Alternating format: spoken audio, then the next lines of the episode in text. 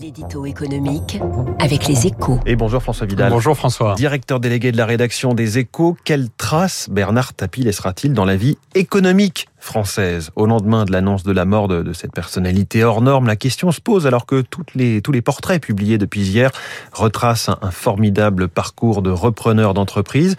Quel héritage euh, François Bernard Tapie peut-il laisser en matière économique? Bah, Tout dépend de quoi on parle. Hein. Si on s'intéresse à son héritage concret, il est proche de zéro. Au cours de sa carrière de businessman, Bernard Tapie, qui, rappelons-le, hein, s'est retiré des affaires au début des années 90, n'a jamais cherché à constituer un groupe d'envergure internationale. Hein. Ce n'était pas un capitaine d'industrie, mais une étoile filante, un homme de coup passé maître dans l'art de la reprise d'entreprises en difficulté.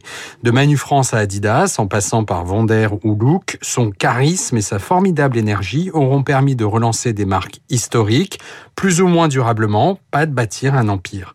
Et qu'il ait eu tort ou raison dans son différend avec le Crédit Lyonnais sur les, conditions de la cession d'Adidas ne change rien à, ce constat. Un constat peut-être euh, un peu sévère. Comment est-ce que vous expliquez euh, que dans un récent classement euh, du magazine Forbes, il apparaisse encore dans le top 5 des personnalités économiques les mais, plus estimées des Français mais Parce qu'il reste un symbole. Hein. Dans, dans la France des années 80, un pays où faire de l'argent, comme on disait à l'époque, n'était pas forcément bien vu, Bernard Tapie a su incarner une vision décomplexée du capitalisme à l'américaine.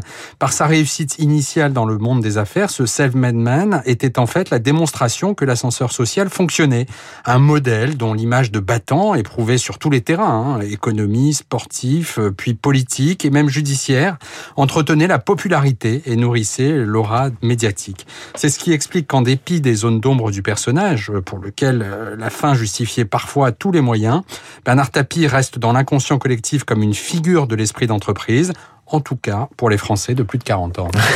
pour les plus jeunes, il restera aussi l'OM, même s'ils n'ont pas forcément connu 93. Merci François Vidal. Deux pleines pages consacrées à Bernard Tapie dans votre journal Les Échos ce matin. Également ce sujet à la une. Pouvoir d'achat, Macron défend son bilan.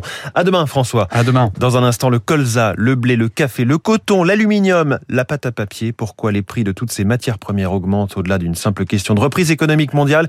Le grand spécialiste Philippe Chalmin vient d'entrer dans le studio de Radio Classique.